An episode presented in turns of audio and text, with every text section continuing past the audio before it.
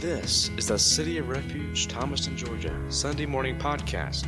The following is a live recorded sermon by Pastor Jeff Deel.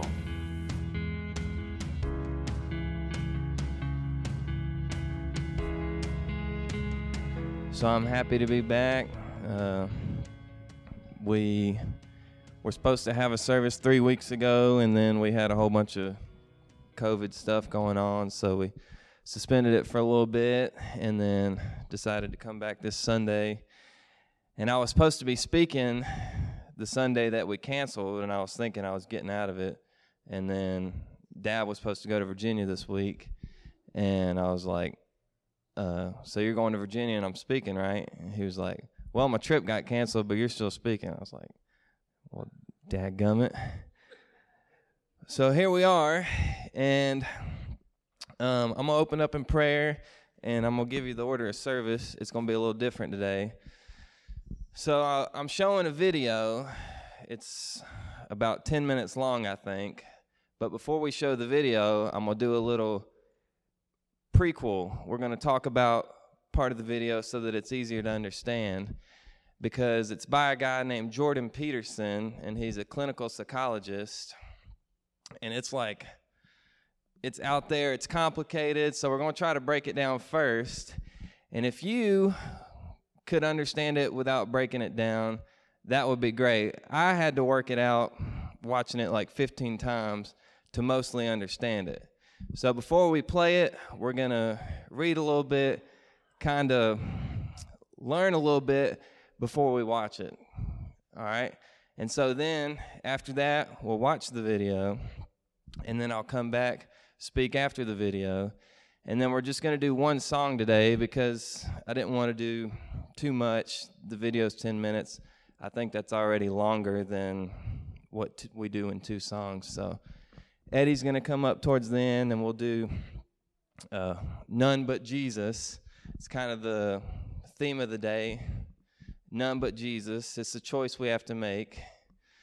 And then after that, Dad will come up and he's going to kind of do the announcements. He'll talk to y'all for a minute about what's going on in the night of worship. So if you have questions about that, we'll get around to that too. And then he'll pray us out. So, anyways, Lord, we come to you this morning with open heart. We pray and invite that your Holy Spirit come into the room this morning. Uh, push me out of the way and allow you to bring the word. Pray that everybody in this room come with open mind, ready and willing to listen. And Lord, I pray for uh, City Refuge as a whole that we are ready and willing to choose none but Jesus, to choose to be disciples of the living God as opposed to falling into the enemy's traps of what's common and what is easy, Lord. And I lift up this morning a couple individuals that we know of who are going through some really tough times. Uh, Charlie and Rita. Uh, that is uh, Bruce Dill, his wife Rhonda. That's her parents. So we're pretty close to them. Lord, we just lift them up this morning. They're dealing with uh, coronavirus and um, a couple other things. And we just pray for them that you would touch them and your will be done and heal them and be with the family, comfort them. Lord, we also lift up Orvis to you this morning and just pray deeply over his situation that your will be done and you protect him, keep him safe in your loving arms and the family as well, and comfort them in this extremely hard time. I pray for anybody else who's uh, suffering any repercussions of coronavirus or anything in the current times. And we just lift all these problems up to you and choose to walk firmly in you no matter what, Lord. In your name I pray. Amen. All right, so like I said, the song we're going to do is None But Jesus. And so, what that means today, and the reason why I chose the song, is that we have the ability to choose. And we're going to talk about two kingdoms. Dad's talked about it a bunch of times the kingdom of the world, the kingdom of man, and the kingdom of God. Okay? And so we have the ability to choose, and what we need to choose is to say no to everything else in the world and yes to nothing but Jesus. None but Jesus. So that's why we're going to do the song. As far as the video goes, what I'm going to read is about the first minute and a half to two minutes of what is spoken in the video. But like I said, it's super complicated and it could just blow right over your head. It blew right over mine the first few times. But the more I watched it and the more I related it to the word, because like I said, this guy's name is Jordan Peterson, clinical psychologist. And it's rare to see this, but he relates a lot of what he talks about and learns to the Bible, to the Word of God, which is uncommon. He's a college professor and he will or at least he was. He, I think he probably got kicked out or whatever, because he would speak a lot in his uh, lectures using what he knows about clinical psychology to relate it to the Word of God. And I guess that's probably a no no in a lot of universities nowadays. So, but it's deeply interesting. And I think you'll find it super interesting um, when we watch the video. But what I'm first going to do is I'm going to read it all the way through. We're all going to be totally confused. And then we're going to go back and break it down, all right? And then we won't be confused anymore, hopefully. So it says if you only know how to behave, you're just a domesticated house cat or a lapdog. You have to push beyond your persona, and that's what the integration of the shadow does from the Jungian perspective. Y'all confused yet? It's to pull the monster that's been edited out, edited out of you, to pull that back in and allow it to reveal itself within, within your increasingly sophisticated way of being. I can barely even speak it. And then you're not just a persona. You can't escape from your persona unless you can say no. If you're a persona, then you're an obedient citizen. But the problem with being an obedient citizen is that if the society tells you to march the Jews off to the death camp, for example, then that's what you'll do. And it isn't like the, society is civilized and then all of a sudden you're performing some act of atrocity. That isn't how it works. It's like you're obedient and then you're asked to violate your conscience a little bit. And you have to because you don't have anything other than your persona, and that's obedience. And a little more obedience is demanded of you, and you say, okay. And then you're a little bent because the society is becoming a little bent, and you're a little weaker. And then you're asked to violate your conscience a little bit more. And you could have said no before, but you didn't. So you say yes again and then you say yes again, and then you say yes again. And then you have a society where one third of the population is informing on the other two thirds. It's hell. Well, so how do you say no? Well, that's the shadow. All right? Did anybody get any of that? A little bit or a little bit following along? All right, now we're going to back up and break it down so that we understand it.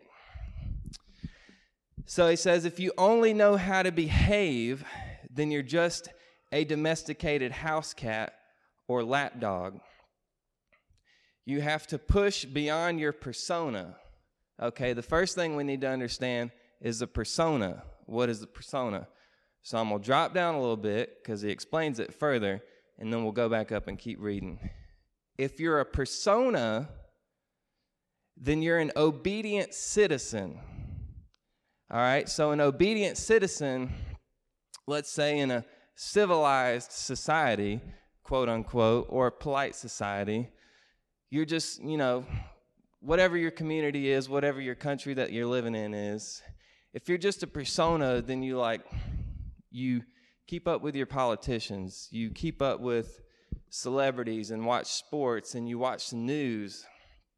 And then these people are informing on you, and these people increasingly are going against the will of God, the kingdom of God, because all this stuff that I just mentioned is in the kingdom of man.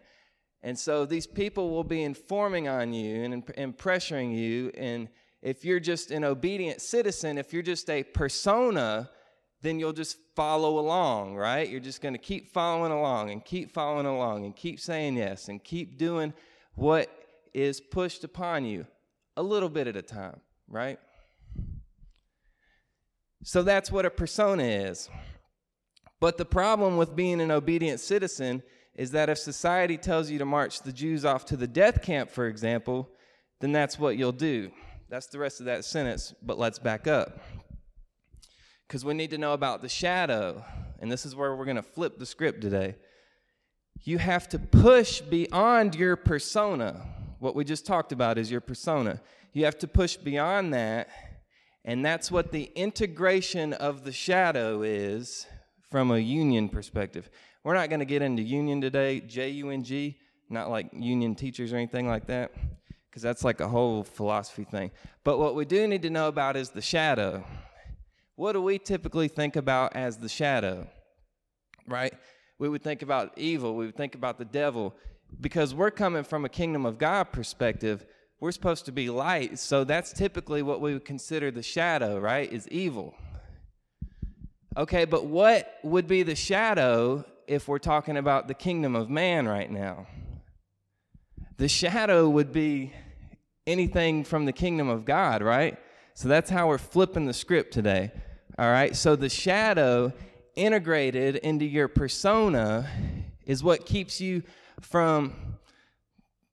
Y'all are going to be so confused back there, but bear with me. That's what keeps you from marching the Jews off to the death camp because you're going to have that integrated within you so that you are conscious enough to not just go along with everything that the kingdom of man would tell you. So you're not just a persona. All right? So we're getting there. So, persona and the shadow. And we flip the script. The shadow is benevolence, it's the kingdom of God. All right? So it's to pull the monster, the monster if we're talking about the kingdom of man, then what's the monster? The monster is anything from coming from the kingdom of God. So it says to pull the monster that's been edited out of you. Did you hear me? Polite society is editing out of you the monster of God. You follow me? It's to pull the monster that's been edited out of you, to pull that back in and to allow that to reveal itself within your increasingly sophisticated way of being. So, what's your increasingly sophisticated way of being? Well, it's just living in polite society. We are continuously marching further this way. This way today is the kingdom of man, all right? So we've got all this technology, we've got all these media outlets informing upon us, we've got all these politicians that we follow, and we put a lot of faith in that, but that's all just a bunch of crap. But we increasingly move towards that, anyways, because as a collective, this kingdom of man stuff over here is editing God out of us. It's like more and more, a little bit at a time, right? We have to believe certain things. We wind up having to agree with certain things. I'll give you something as an example of what I'm saying increasingly sophisticated society and God being edited out of us, okay? Homosexuality, right? So we love gay people. We love everybody. That doesn't mean you have to agree with the lifestyle, just like you don't have to agree with a lot of other lifestyles, okay? So you can understand and be okay with the fact that it's a sin and still love the person. But what civilized society would tell you is that you're a horrible, no good, very bad bigot if you believe that. Right? But a little bit at a time. At first, it's like, just be okay with the fact and then legalize it, which government does what government does. I don't even care about that. But then you get so far as to start throwing in all the other stuff LGBT, to the Q to the A to the I to the P to the P. Okay? A little bit at a time. You hear me? To the point now where you have what's called Universalist Unitarian churches. I think you guys passed some of them up in Maine.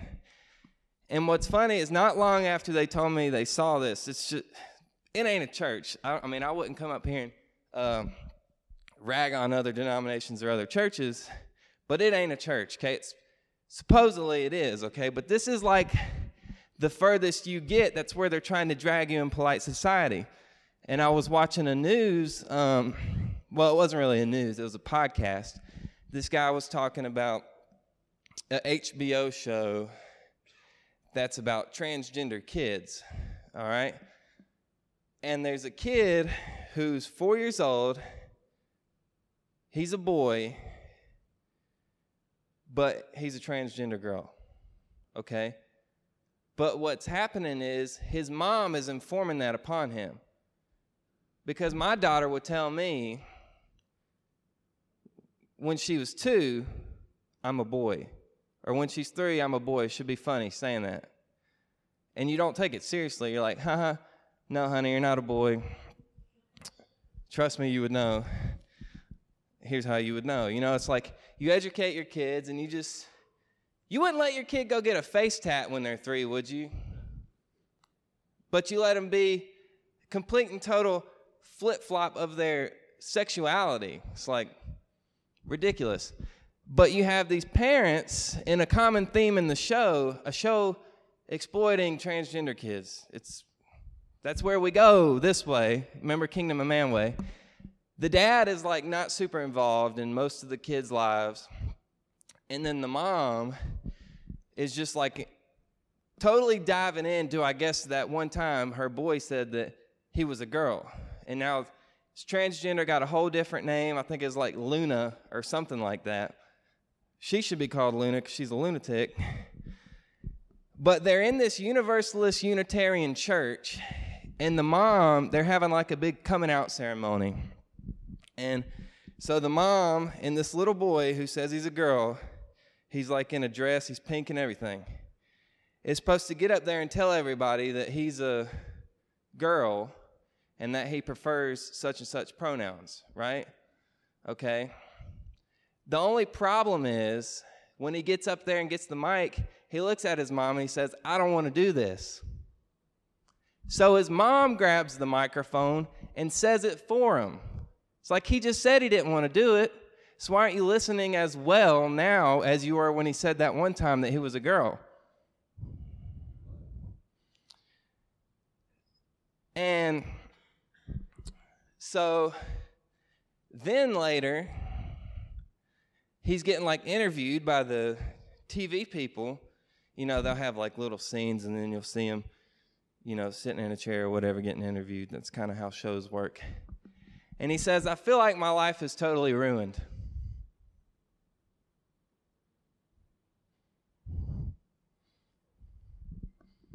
He's four. He's four years old and he feels like his life is totally ruined. That's child abuse, let me tell you. So,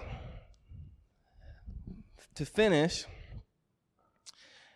we have to pull the monster, God, polite society thinks God is a monster. We have to pull that monster that has been edited out of us back in and allow it to reveal itself within our increasingly sophisticated way of being, which is all this kingdom of man crap. All right? There's a verse, I don't even know where it is in the Bible, I'll be honest with you. But it says you need to be as wise as a serpent, but innocent as a dove. So we need to be wise to all this crap, but innocent from it. All right? So let's continue. Pull that back in, the monster, and allow that to reveal itself in your increasingly sophisticated way of being. And then you're not just a persona. You can't escape from your persona unless you can say no. And unless you're going to say no. Don't bend a knee, don't give an inch, because remember, it's a little bit at a time. If you're a persona, then you're an obedient citizen, but the problem with being an obedient citizen is that if the society tells you to march the Jews off to the death camp, for example, then that's what you'll do. And it isn't like society is civilized and then all of a sudden you're performing some act of atrocity. It's not all of a sudden, right? That isn't how it works. It's like you're obedient and then you're asked to violate your conscience a little bit. And you have to because you don't have anything other than that persona, that ability to say no, because that monster has been edited out of you, right? And so that's obedience. And a little more obedience is demanded of you, and you say, okay. And then you're a little bent because the society is becoming a little bent. Here's something else we need to understand. How is the society getting a little bent? We're the society, right? So you're being informed on as an individual, but so is all the other individuals. So the whole society is becoming bent. That's what makes it so hard to pull back out because the whole society is going that way. It's like if you if you want to be a rebel, be a good disciple of God because this is so easy over here. It's like the only people you have to rebel against are your parents if you have good Christian parents. It's like you spend most of your time when you're an adult away from your good Christian parents. And then the rest of the world is just accepting what you do as a rebel. You're not being that. It's way harder to stay over here and to say no to what everybody else in the world is saying is okay, and that you're a terrible person if you don't accept that.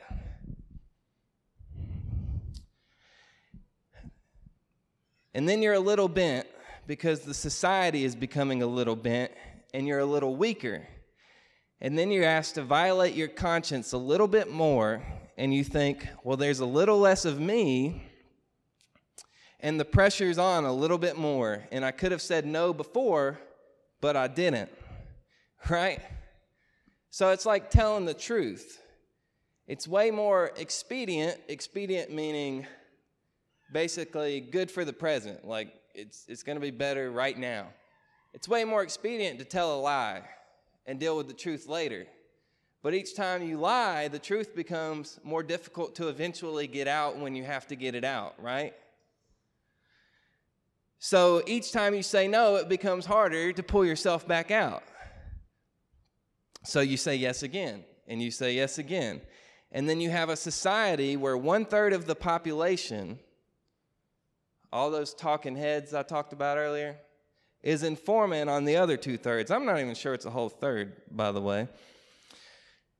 He says it's hell. He's not using it as a cuss word, it's hell. It's like, well, how do you say no? And then he says, well, that's the shadow. And according to the kingdom of man, what's the shadow? God, right? The Holy Spirit, right? So that's why I said we're flipping the script. It's like God's bad today and we're being rebels. You know what I'm saying? It's the shadow, it's the monster, apparently, according to all them. I guess you got to be a monster. But you can't give in, you can't bend a knee, and you can't follow polite society, political correctness, right? I mean, if that's what it is, it's what it is. I mean, do what you got to do, right? Okay, and so we're about to play the video, but right before we play it, he's going to say something about Bill C 16. It's a bill, he's Canadian, but I don't know if this, because I know he lived in Australia, Australia for a little bit. I've watched a lot of his videos, so I, I know a little bit about him. And in one of those places, Canada or Australia, they introduced a bill that requires you, I don't know if it passed or what or anything, but that requires you to use people's preferred f- pronouns. And he says, before then, he had no problem even using people's preferred pronouns. You know, if he's got a friend or somebody who would like that, then it's like, okay, that's fine. I'll do that. I'll do you a favor, whatever. But once it becomes a law, once it becomes a requirement, he says, I had to say no because I'm not just going to follow along. And he'll address that in the video. I just didn't want you to hear Bill C16 because he doesn't speak to that in depth and not know what he's talking about, okay? And he says the word damn in it, and he's not being blasphemous or anything, but I hope that doesn't offend anybody. You ready?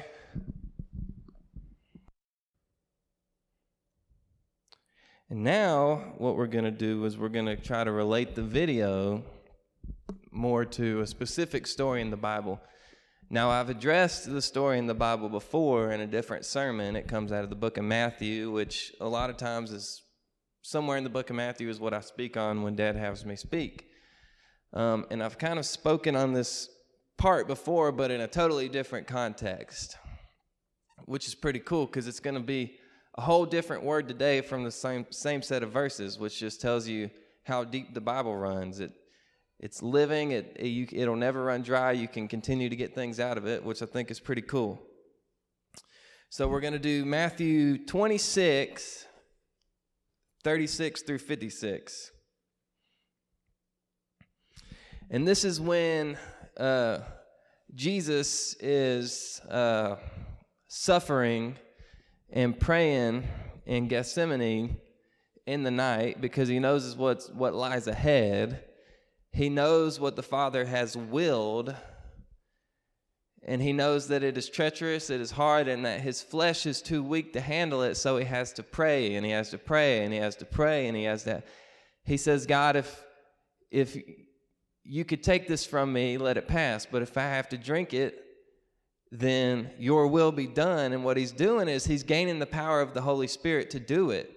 And you'll understand why in a minute when he has to tell one of his disciples who's just sleeping, he tells them, You couldn't even stay up for one hour. Watch and pray.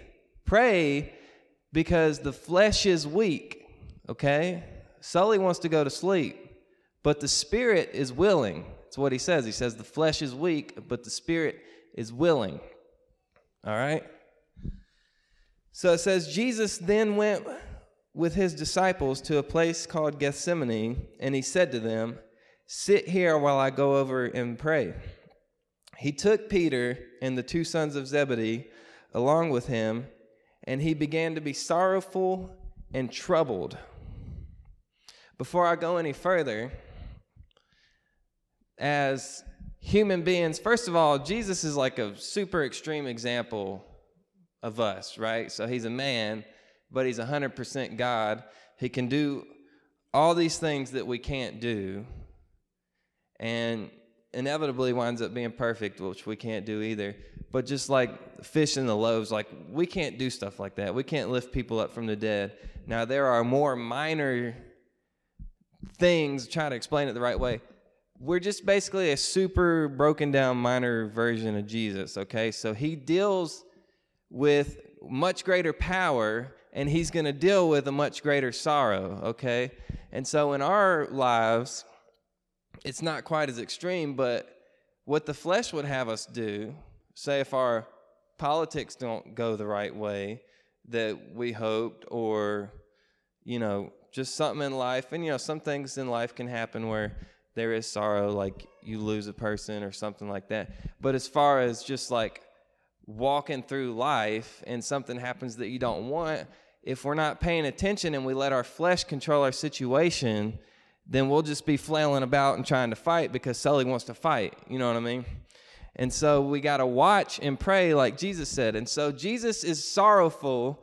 And he says right here, My soul is overwhelmed with sorrow to the point of death. So, what's he going to do? He's not going to go to sleep and get some rest. He's going to go pray to God for the power of the Holy Spirit to come over him because he knows that the flesh is weak and he knows that the spirit is willing. Okay? So, it's not about fighting or it's not about the flesh, it's not about what we want to do and our own perspective on the situation because that's wrong. It's about the Spirit. It's about God and His will, and where we can draw strength is by praying to Him, all right? So, this is a super extreme example. My soul is overwhelmed with sorrow to the point of death. Stay here and keep watch with me. See, when he says keep watch, I want to bring up the wise as a serpent thing, innocent as a dove. It's like these guys need to be wise to the situation at hand. So he says, watch. That's them needing to be wise to the situation at hand and pray so that they can be filled with the Holy Spirit when the situation finally comes, as it's about to.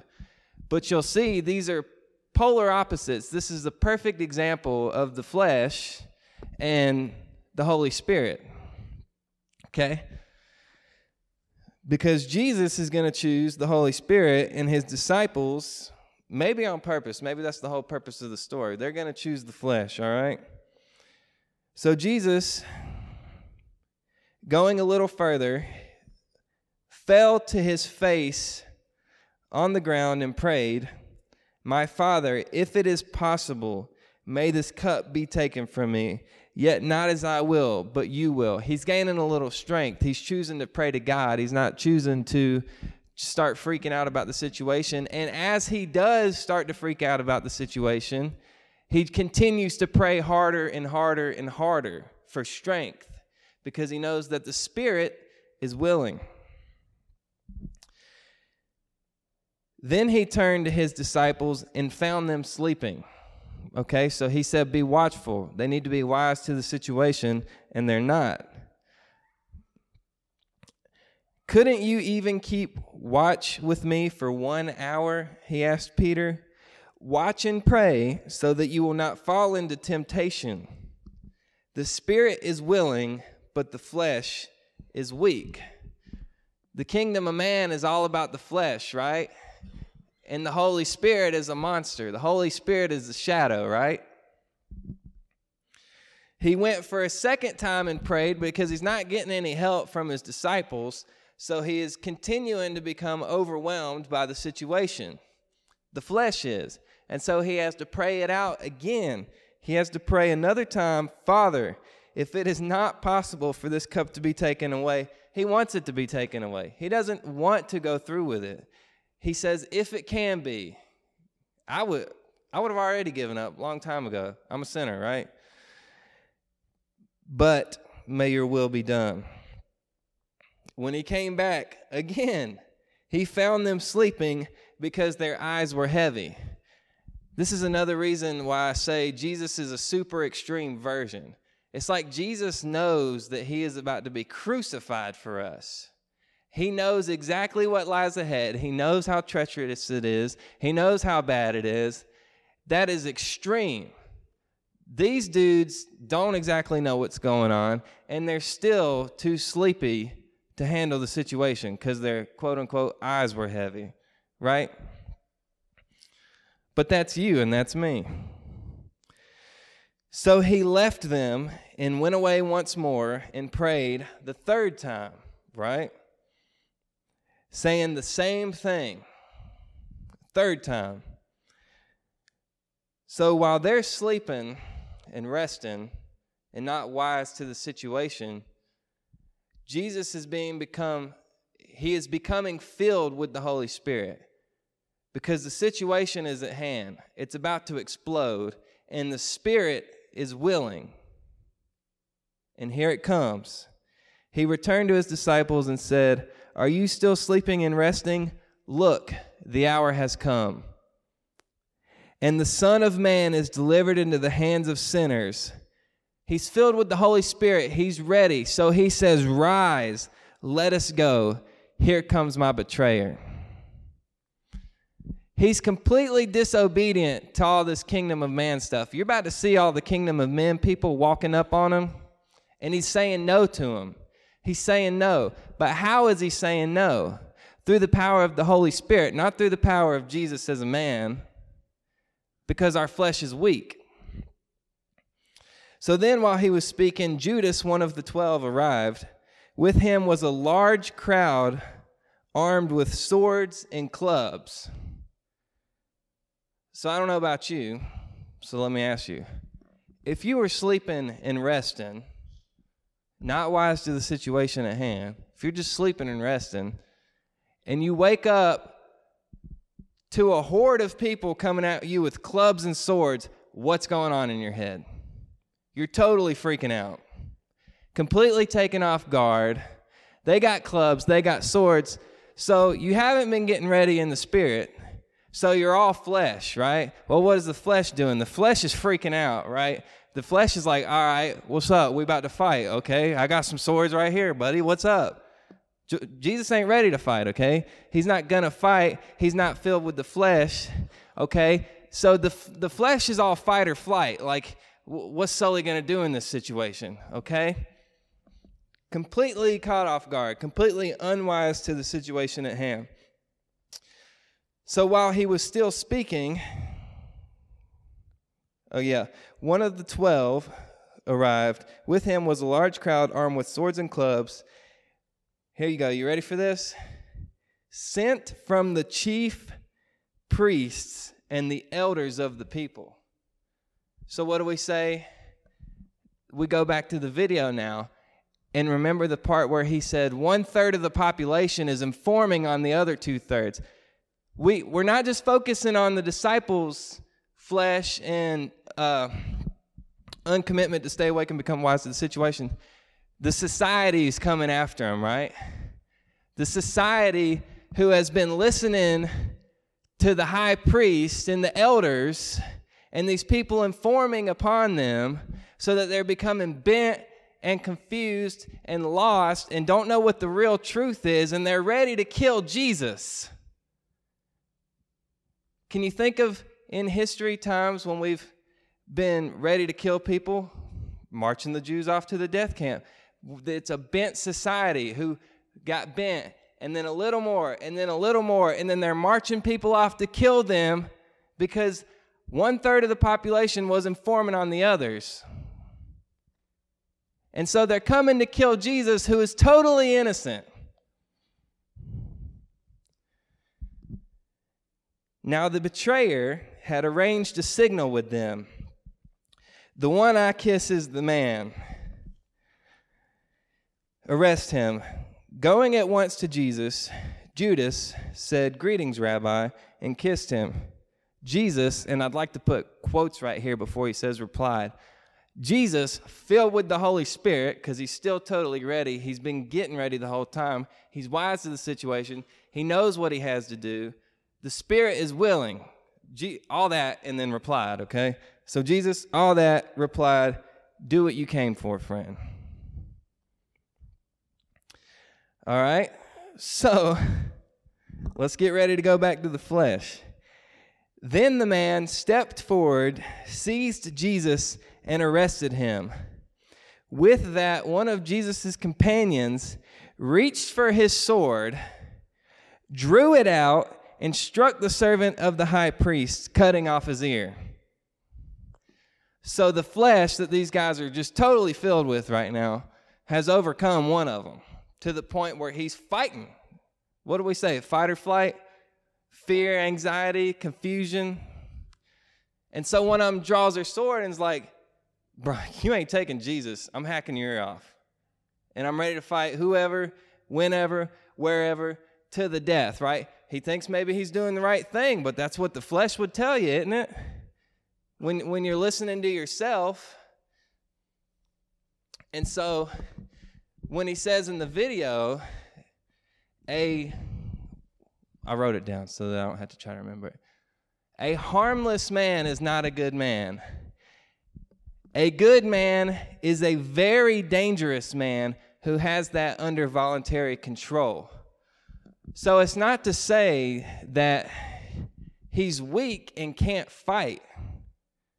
I mean, I don't know about you, but he just precision hacked a dude's ear off. I'd say he can fight. He probably did that on purpose. He was like, ear, gone. Next. Okay, so it's not that he's technically weak, right? He knows how to fight. The point is, don't fight. It's not your job to fight. You're not supposed to be fighting, and you're just supposed to keep your weapon sheathed. At the end of the video, also, and it's amazing how the two went together because I didn't even see this stuff come together until uh, yesterday when at the end of the video he says those who have swords this is jordan peterson he's expanding on the verse the meek shall inherit the earth he says those who have swords and know how to use them but choose to keep them sheathed will inherit the earth. Well, what is that? It's fruit, fruit of the Spirit, it's self control. You've got faith enough in God to trust that He will, not on your timing, don't freak out about timing. You have to have faith enough that at the right time, God will come through for you. You don't have to draw your weapon and fight on your own. You just have to stand there and not bow down and not give in to these people. Forget those people. That's why I said be a rebel. You're not being a rebel. Everybody's doing that, man. Stand up and say, What do you got? Give it to me. God can handle it. You're toast, buddy. You may think I'm toast. You got a whole crowd of people here. You're toast, dude. Do what you got to do. I'm standing right here.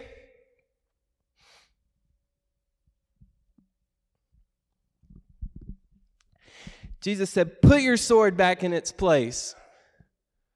His disciple lost all self control, man. He didn't have the fruit of the Spirit because he wasn't praying for the Spirit to come and take over. So he didn't have any of that. Jesus said to him, For all who draw the sword will die by the sword. It's not your job to fight. I don't care what's going wrong. You know, I've been having conversations with people, and this and that is going wrong. And in the big scheme, you know, in the U.S. or whatever, it's like, we got to fight. We got to do something. Bull crap, you got to fight. You got to pray, and you got to trust God. That's what you got to do. That is so much harder to do, by the way. It's so easy just to be like, let's go storm the Capitol. You know what I mean? Let's fight. But what's funny is the next thing Jesus says Do you think that I cannot call on my Father? And at once put he at sorry, and he will at once put at my disposal more than 12 legions of angels. Did you hear me? So, who's going to do the fighting? God and his angel army, right?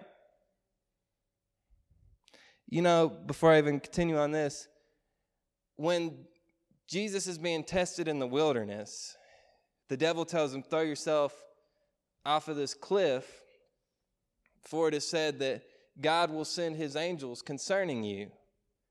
And I don't know specifically how it says, but basically, not a hair on your head will be touched. You'll be totally fine, Jesus. Just do it. Show us, show us what you can do, man. And Jesus says, It is also written, do not test God. So don't go into a battle or a war that God hasn't waged and expect Him to come in and save your butt. That's what don't test God means. He's got some angels at His disposal, but if you just start going in and waylaying people when that's not what you're supposed to do, don't tempt God to come in and rescue your sorry butt. You know what I mean? Not to say I wouldn't. I mean, I'm a human. I'm preaching like this is what we're supposed to do. Not that I totally do this all the time. You know what I'm saying? So let's start that little part over. For all those who draw the sword will die by the sword. Do you not think I can call on my Father and he will at once put at my disposal more than 12 legions of angels? But how then would the scripture be fulfilled that say it must happen this way? In the wilderness, Jesus here's the whole point is Jesus is on the earth not just to die for us, but to live and be an example. Okay? And he's been doing all this preparing. When he's in the wilderness, he fasts for 40 days. This is another reason why I say he's an extreme example because it says Jesus fasts for 40 days. He's still alive. It's like if Sully fasts for 40 days, the next verse is, and he's dead. Super extreme, okay? He's fasting for 40 days, and he's getting ready to do the perfect will of the Father, okay? We're supposed to do the will of the Father. It won't be perfect, but here's the point. Jesus, I totally I totally believe could have because I believe he had the free will could have made at some point the wrong choice. I believe that's the whole point is that he had the free will to totally make a wrong choice at some point. The third thing that the devil asked Jesus is he takes him up on the mountain and says, You can have the whole entire world, all of this beautiful stuff, all of the kingdoms. All you got to do is kneel down and worship me. Jesus had the opportunity of tyrannical worldwide power. I'm taking it. You hear me? Sully Deel is taking it. But Jesus knows that there's something much better than that. And so, though he had the free will, he's been prepping for 40 days, fasting, becoming filled with the Holy Spirit, to where without even a flinch, he says, Away with you. I'm done with you. Get out of here. Right? So, back to this. In that hour, Jesus said to the crowd, Am I leading a rebellion that you have come out with swords and clubs to capture me? You want to know the answer to that? The answer is yes. Jesus is totally, totally leading a rebellion. But against what? He's rebelling against the kingdom of man and what society has bent towards with these high priests and elders and what they're teaching all these people. He's totally rebelling against that. The answer is yeah. But technically, no, right? Every day I sit in the temple courts teaching, and you do not arrest me. But this has all taken place that the writings of the prophets might be fulfilled. To the very end, Jesus is filled with the Holy Spirit and just continues to press on forward, no matter how hard the situation at hand was. This is a total flip flop. Jesus, totally and completely filled with the Holy Spirit, is able to endure. Well, what's disciples on the totally other end of the spectrum right now? Well, what's the rest of the verse say? Then all the disciples deserted him and fled right? So what does that mean, Sully? I don't I don't know what to tell you. I don't think it get get any clearer. In a second, we're going to do our song. I wanted to do the song towards the end because it's none but Jesus, right? Specific reason why I did that song is because society would have us edit out Jesus society would have you believe. It, you know what? Actually, it's smarter than that. It's more deceptive than that. I just talked about earlier a universalist, Unitarian, hoobity hobbity wuddy church. It's like they're not just telling you full stop that God and Jesus is bad. They're trying to manipulate that enough to make you believe it. It's like, no, this is good. We have homosexual pastors now. It's very deceptive and very easily uh, bought into. That's why so many people do. But there is none, none, no, none but Jesus. At the end of the chapter, or at the end of the book, all authority in heaven and earth has been given to me. This is after he has risen. I don't know if Briggs, did we write that down? 28. And then this is after Jesus has been crucified. This is after he is risen. And this is what he's telling his disciples, which are you and me. Okay? All authority in heaven and earth has been given to me. Therefore, go and make disciples of all nations, baptizing them in the name of the Father and the Son and the Holy Spirit, teaching them to obey everything all caps. It's not, but it should be. Everything that I have commanded you. And surely I am always with you to the very end of the age.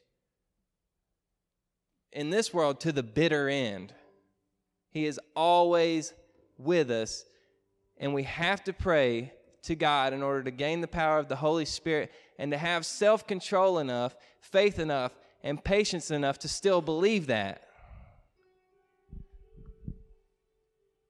And the last thing I'll say, and then we'll play the music, and like I said, Dad will come do a couple announcements and pray us out. Last thing I'll say too is that we all have gifts.